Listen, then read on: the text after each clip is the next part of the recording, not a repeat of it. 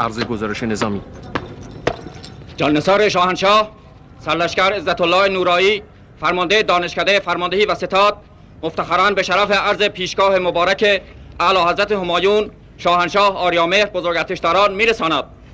افسران آموزش دیده دوره 24 و دانشجویان دوره 25 برای سان و اجرای مراسم پایان تحصیل در پیشگاه همایونی آماده.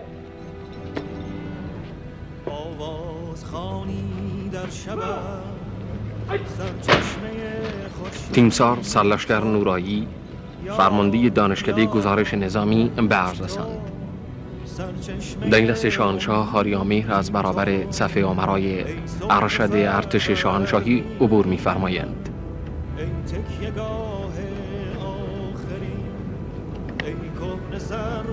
تیمسار ارتش بود از هاری رئیس ستاد بزرگ ارتشداران تیمسار ارتش بود بینباشیان رئیس فرماندهی نیروی زمینی شاهنشاهی. تیمسار سپه بود شفقت ژنرال آجودان شاهنشاه آریامیر در التزام رکاب همایونی هستند. مرگاب من که با پر تاووس عالمی یک موی گربه وطنم را عوض کنم درود به روان پاک همه شهیدان راه آزادی. درود به همه مردم شریف ایران. شما شنونده پنجاه و پنجمین اپیزود پادکست ایران و انقلاب هستید که در روز شنبه 27 آبان ماه 1402 با روایت من. مجتبا شایسته منتشر میشه.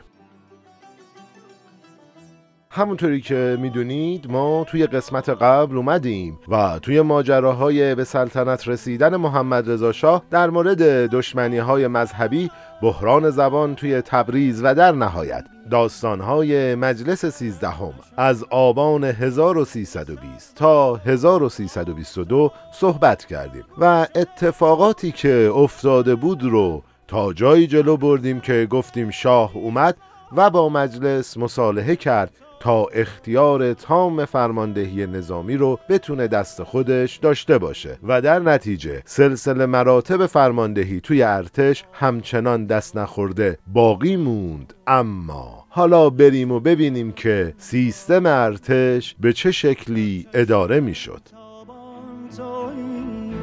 ایران من ایران من.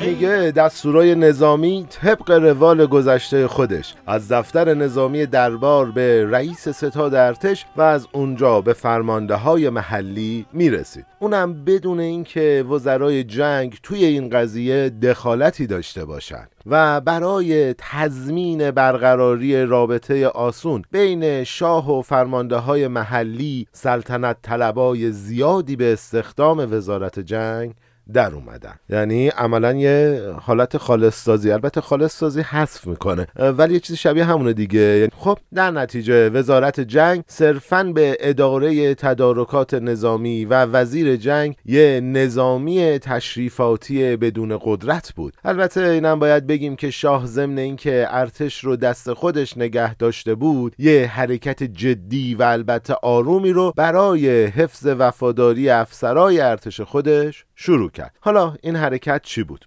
شاه می‌خواست نشون بده که به ارتش توجه زیادی می‌کنه.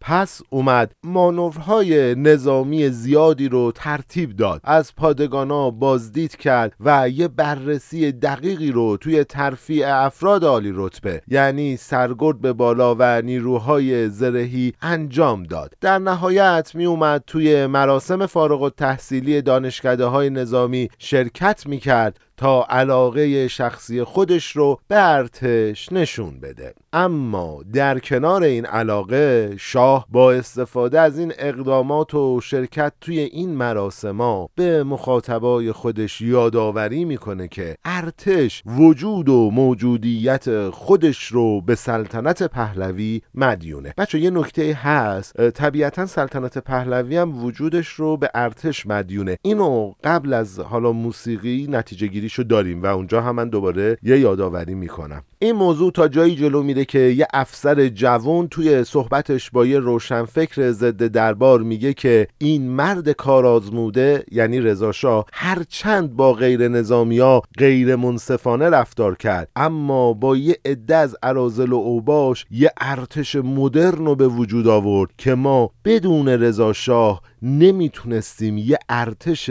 واقعی داشته باشیم. اما محمد رضا شاه در کنار این کارا میاد و از محاکمه عمومی فرمانده های ارشدی که توی شهریور 1320 خیانت می‌کنن و محل مأموریت خودشون رو ترک می‌کنن جلوگیری می‌کنه و میاد توی ترفیع درجه افسرا سرعت میبخشه. تعداد سرهنگا و فرمانده های عالی رتبه رو توی 20 ماه به تعدادی میرسونه که رضا شاه توی 20 سال این کار رو کرده بود. یعنی محمد رضا میاد توی 20 ماه تعداد افسرهای عالی رتبهش رو به مثلا 100 نفر میرسونه که رضا شاه توی 20 سال 100 تا افسر عالی رتبه درست کرده بود. خب من یه گریز کوچولو بزنم دوستان.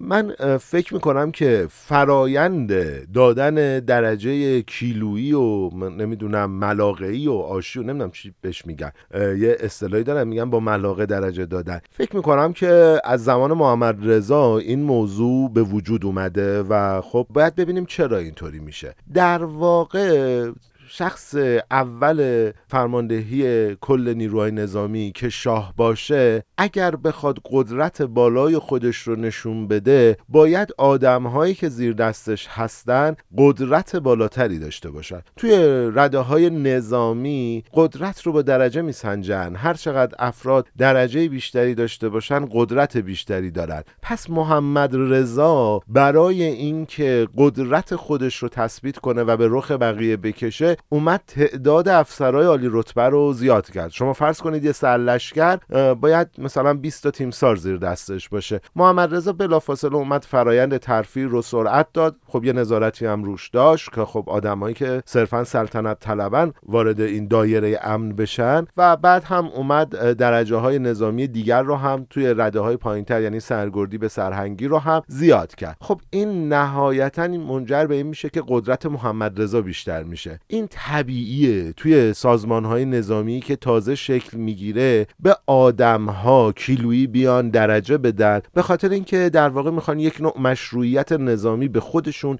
و اون سازمان بدن. فرض کنید اگه یکی تیمسار باشه و مثلا یهو 200 نفر ستوان داشته باشیم که نمیشه. باید یه نفر تیمسار باشه سه تا سرهنگ باشن پنج تا سرهنگ دو باشن نمی‌دونم ده تا مثلا سرگرد باشن و خب حالا دیگه 200 هم دیگه ستوان باشن. این مشروعیت داره و با این کاره یه بازی قدرتی رو هم ایجاد کرده. از این موضوع بگذریم.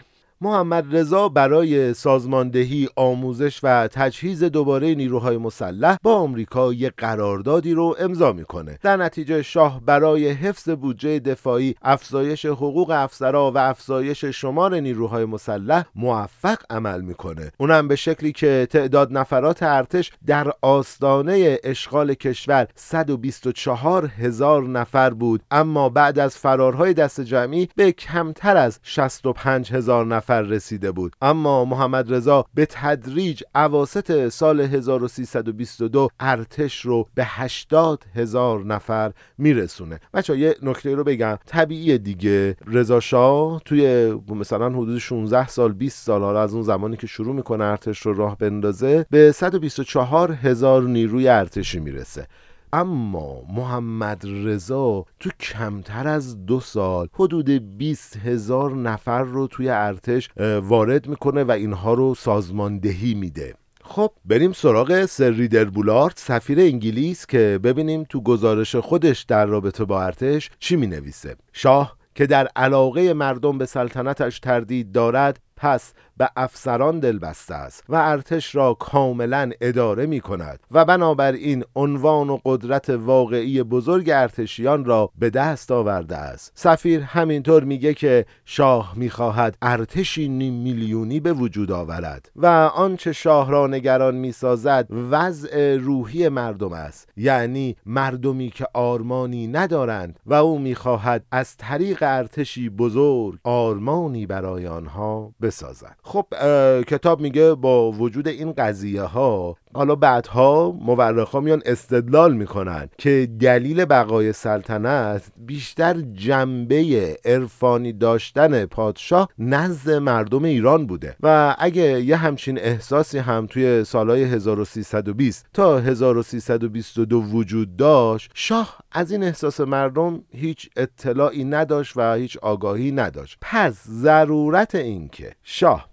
بیاد اداره موثر ارتش رو به دست بگیره اینجا دیده می‌شد. من یادتونه اول این بخش بهتون گفتم همونطور که ارتش موجودیتش رو و ادامه بقاش رو به خاندان پهلوی مدیونه خاندان پهلوی هم بقاش رو به ارتش مدیونه. این نکته بودش که اینجا دوباره بهش اشاره کردیم. ادامه بدیم. پس به این ترتیب اشغال کشور دو تا پایه از سپایه نگهدارنده سلطنت رضاشاه یعنی بروکراسی و حمایت دربار رو از بین برده بود. در نتیجه اشغال و تغییرات بعد از اون پشتیبانی نهادهای اداری و اجرایی با مسئول شدن وزرا در مقابل مجلس از شاه گرفته شد. املاک سلطنتی رو هم که خود محمد رضا شاه به دولت واگذار کرد. پس محمد رضا تلاش می‌کرد تا حداقل باقی مونده ستون مرکزی یعنی ارتش رو نجات بده تا بقای سلطنتش ادامه دار باشه. اما در واقع این موضوع رو هم باید بدونیم که تعداد نفرات ارتش کاهش پیدا کرده بود روحیه افرادم ضعیفتر از قبل شده بود. در نتیجه پایه های نظم و انضباط توی ساختار اصلی ارتش سست شده بود. اما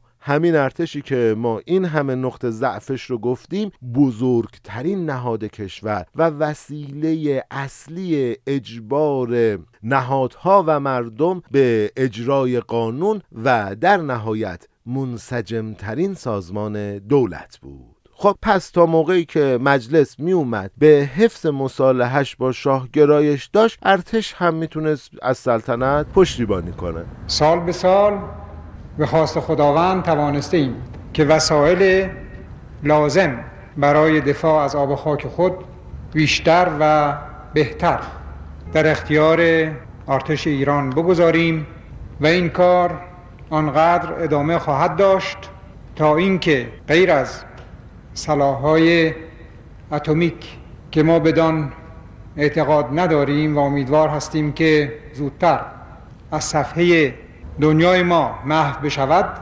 سلاحهای مدرن در اختیار قوای مسلح شاهنشاهی قرار بگیرد که ما را قادر کند که با اراده‌ای که داریم و دانشی که داریم به بهترین بچی تا سرحد امکان و جانبازی از تمامیت و منافع مملکت دفاع کنیم. باز هم تکرار می کنم هر سال تقاضا و توقع ما از شما افسران و مسلما بین شما فرماندهان آتیه این ارتش آن است که اطلاعات و دانش نظامی خود را به سرحد اعلا برسانید برای اینکه هر سال ما از شما امتحانات مشکلتری خواهیم کرد. هر افسری از درجه سروانی به بعد در ارتش ایران می تواند باقی بماند که درجه معلومات حس فداکاری و وظیفه شناسی و حتی سلامت مزاج او طوری باشد که او را جزو افسران لاعقل خیلی خوب متوسط عالی و رده بالا ممتاز قرار دهد. حالا وقتشه که یک کم بیایم عقبتر و داستان رو از زاویه سازش مجلس با شاه بررسی کنیم. یادتونه دیگه ما گفتیم که شاه با مجلس مصالحه کرد تا نظرش رو توی مسائل سیاسی اعمال نکنه و در عوض اختیار کامل ارتش رو توی دست داشته باشه. اما ببینیم که این صلح با مجلس به کجا کشیده میشه. آبراهامیان میگه مجلس خودش دچار یه شکنندگی هایی بود که قرار بود ساختار اصلی خود مجلس رو با مشکل مواجهه کنه یعنی چی؟ یعنی با تقسیم مجموعه غیر منسجم و غیر متشکل نماینده های مجلس سیزدهم به چهار تا گروه متغیر بی ثبات ولی مشخص این سازش شاه با مجلس موقت بود و قرار بود که کم کم از بین بره. خب بریم ببینیم وضعیت این چهار تا گروه چیه. اصلا این چهار تا گروه چیا هستن کیا هستن؟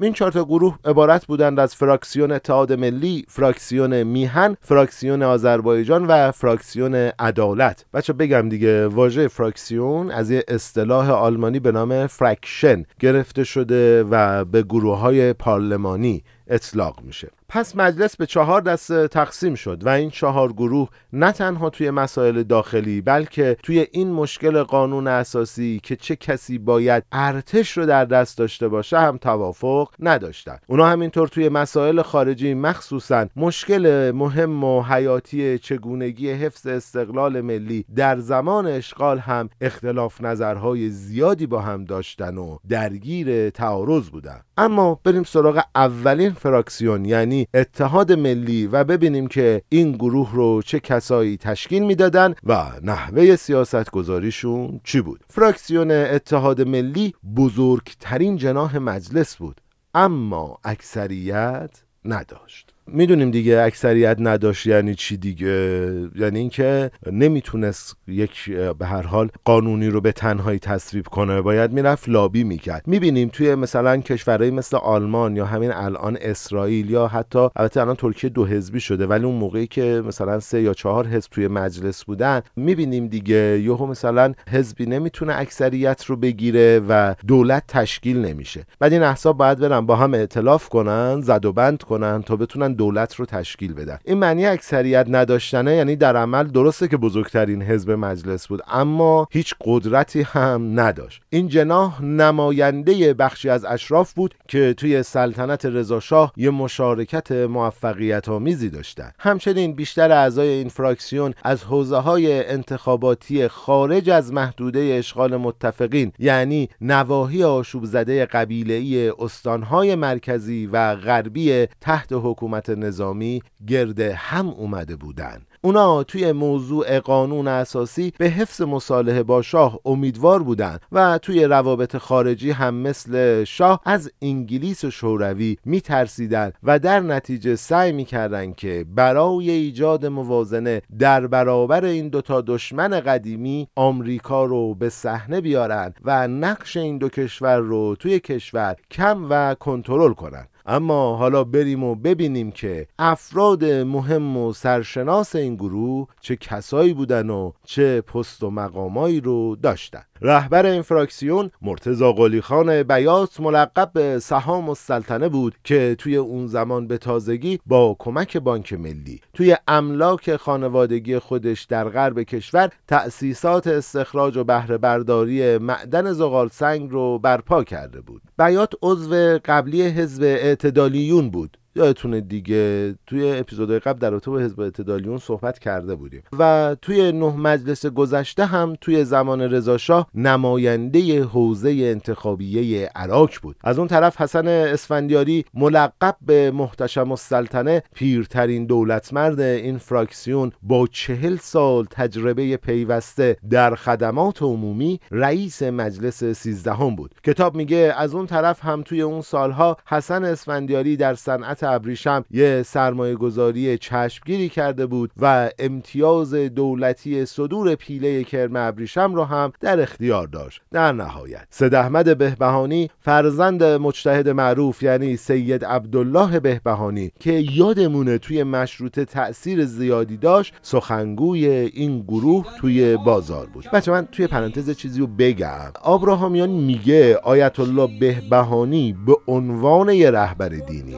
از داشتن هر گونه رابطه مالی یا اداری با دولت خودداری کرده بود. اما احمد بهبهانی پسرش از رضا شاه مقرری دولتی و کرسی ثابتی توی شش دوره متوالی مجلس دریافت کرده بود. خب یه میان برنامه بشنویم بیایم ببینیم چه خبره. خواندنی ها کم نیست. من و تو کم خواندیم. من و تو ساده ترین شکل سرودن را در معبر باد. با دهانی بسته واماندیم. من و تو کم بودیم. من و تو هم ما در میدان ها اینک اندازه ما می‌خوانیم. ما به اندازه ما می‌بینیم. ما به اندازه ما میچینیم. ما به اندازه ما می‌گوییم. ما به اندازه ما می‌رویم من و تو کنه که باید شب بیرحم و گل مریم و بیداری شبنم باشیم.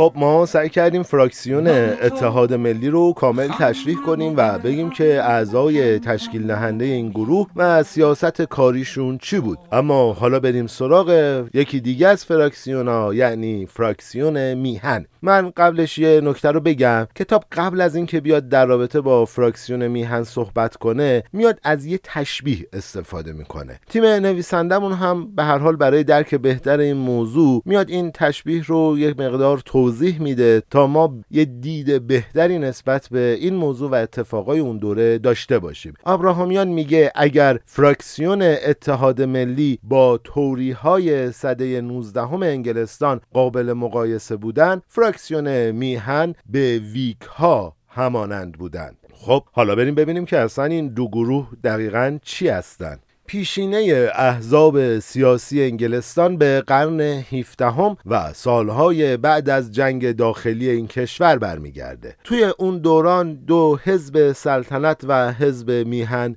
شکل می‌گیره. حزب میهن که مدتی بعد به توری معروف میشه شاکله اولیه حزب محافظه انگلیس به شمار میاد و هنوز هم حزب محافظه کار رو توی انگلیس به این اسم می‌شناسن. اما یه گروه دیگه ای که در مقابل توری ها تشکیل میشه ویک ها یا آزادی خواهانی هستند که عرصه سیاسی انگلستان تا نیمه قرن 19 هم در اختیار این دو گروه بود و این احزاب سیاسی که البته هیچ شباهتی هم به احزاب مدرن امروز نداشتند بیشتر اعتلاف های ناپایدار قلمداد می شدن که بر اساس منافع برخی افراد و گروه های خاص شکل می گرفتن ویک ها به طبقه نوظهور ثروتمندان صنعتی شهری و تاجران و توری ها به اشراف زمیندار و کلیسای انگلیس و اسکاتلند نزدیک بودند. از نیمه دوم قرن 19 هم توری ها به حزب محافظ کار تبدیل شدند و ویک ها هم حزب لیبرال رو تشکیل دادن. خب یه توضیح دادیم که الان می‌تونیم نتیجه بگیریم که فراکسیون اتحاد ملی ما محافظ کاران فراکسیون میهن رو لیبرالا تشکیل میدن. من یه نکته دیگه ای رو بگم. یه مدتی پیش من با یه جامعه شناسی صحبت می‌کردم. در رابطه با روال قانون گذاری توی انگلیس صحبت بود که می‌گفتم که خب مثلا چرا توی انگلیس انقدر حالا شرایط مدرن و پیشرفته است. این آیا به سیاستمدارا مربوطه یا نه؟ یه نکته خیلی جالبی رو این عزیز به ما گفت. توی انگلیس توی قرن 17 هم مفهوم حزب شکل می‌گیره. توی ایران مفهوم حزب عملا حتی بعد از مشروطه هم وجود نداشت. یعنی می‌بینیم که تازه فراکسیون شکل گرفته و حالا در رابطه با حزب هنوز صحبت نمی‌کنن بعد همین الان داریم می‌بینیم که حزب ها تا قبل از نیمه دوم قرن 19 هم یعنی تا قبل از سال 1850 اصلا حزب نبودن. یه اعتلاف های بین گروه های مختلف بودن که بر اساس منافع شکل می‌گرفت. به مقایسه کنیم با حزب توی ایران. همین الان من توی دو تا اپیزود قبل در رابطه با اصلاح طلبا صحبت کردم. نمی‌تونیم بگیم یک حزب تشکیل میشه. اینکه یه سری افراد بر اساس منافع مشترک یا یک هدف مشترک میان کنار هم جمع میشن بعدن که قدرت می‌گیرن میان میرن به قول خودشون یه حزب جدید تاسیس می‌کنن. این حزب نیست. حزب یه سری قواعد و قوانین خاص خودش رو داره. خیلی حالا امیدوارم که بتونیم در ادامه و خیلی نزدیک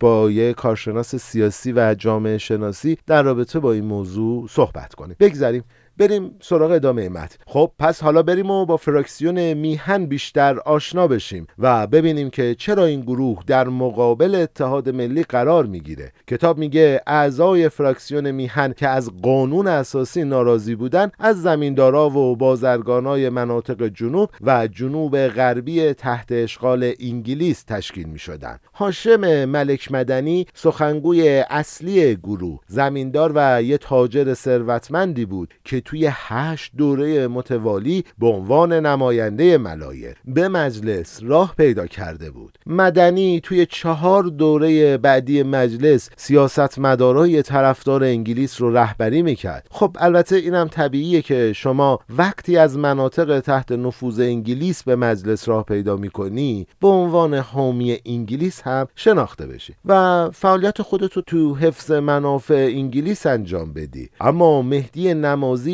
ثروتمندترین عضو این گروه مهمترین وارد کننده کالاهای انگلیسی بود و توی چهار دوره مجلس نماینده شهر شیراز بود. دکتر هادی تاهری هم یکی دیگه از عضوهای برجسته این فراکسیون بود. تاجر میلیونر ابریشم یزد که از سال 1305 نمایندگی یزد رو توی مجلس به عهده داشت. کتاب میگه اعضای خانواده تاهری مثل بیشتر بزرگای استانهای دیگه به امور سیاسی منطقه خودشون تسلط داشتن. مثلا توی سال 1324 یکی از برادرای دکتر تاهری ریاست یه شرکت خشکبار و مهمترین بنیاد مذهبی یزد رو به عهده می‌گیره. از اون طرف همزمان یه برادر دیگش هم به مدیریت کارخانه نخریسی محلی منصوب و یکی دیگه از بستگانش هم امتیاز فروش پوست رو به دست میاره. و البته عضو هیئت منای انجمن فرهنگی شهر هم میشه. البته کتاب در رابطه با بقیه دوستا و آشناهای دکتر تاهری هم که هر کدوم یه مسئولیتی توی بخشای مختلف استان داشتن اشاره می‌کنه. اما خب به نظرم همین مثالا کافیه دیگه که این شخص چقدر شایسته سالار بوده و چه ژن خوبی هم داشته.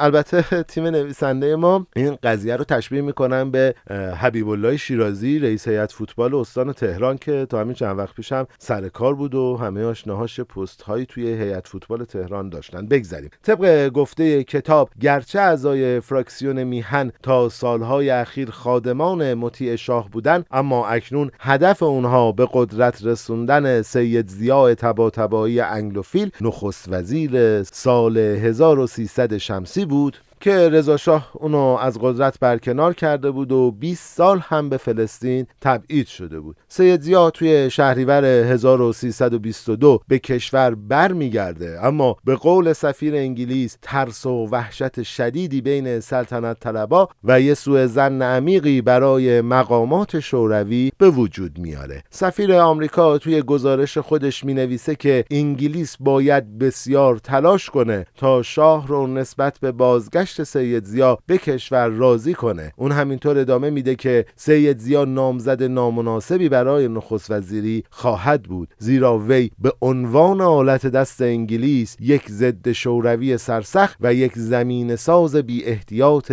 کودتای 1299 شناخته میشه. خب اما در حالی که فراکسیون میهن با انگلیس متحد بود فراکسیون آذربایجان تصمیم داشت یه رویکرد متفاوتی رو دنبال کنه که این هم داستانای جالبی داره که ما قراره توی اپیزود بعد به این داستانها و البته بقیه فراکسیون ها یعنی آذربایجان و عدالت بپردازیم.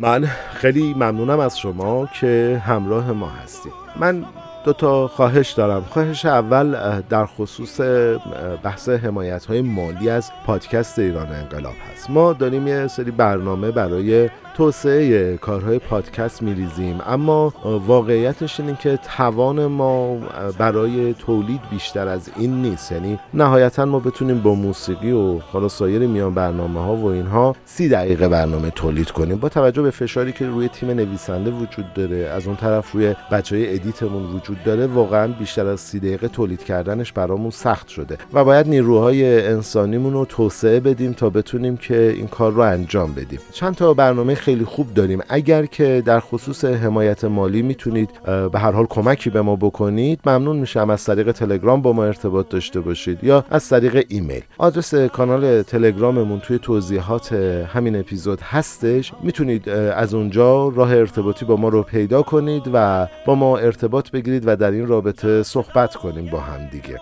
اما نکته دوم هم مربوط میشه به تشکر از همه شما که ما رو به دوستای خودتون معرفی می‌کنید. روند رو به رشد شنیده شدن کارها نشون میده که شما دارید ما رو به دوستاتون معرفی می‌کنید. اونا میان ما رو subscribe می‌کنن. چون ما هیچ تبلیغ دیگه ای جز معرفی شما به دوستاتون نداریم. من از شما ممنونم. خواهش می‌کنم که این کار رو انجام بدید. ما رو به اشتراک بگذارید. از طریق کانال تلگرام می‌تونید لینک هر اپیزود رو به صورت جداگونه برای دوستاتون بفرستید و اونها هم مستقیما یا از طریق وب یا از طریق اپلیکیشن موبایل می‌تونن ما رو بشنون. حتما ما رو توی کانال تلگرام هم دنبال کنید. ما همه منابع مربوط به پادکست رو اونجا می‌گذاریم چه ویدیوهایی که صوتش رو برمیداریم اونجا می‌گذاریم چه موسیقی ها و موارد دیگر رو توی کانال تلگرام قرار میدیم.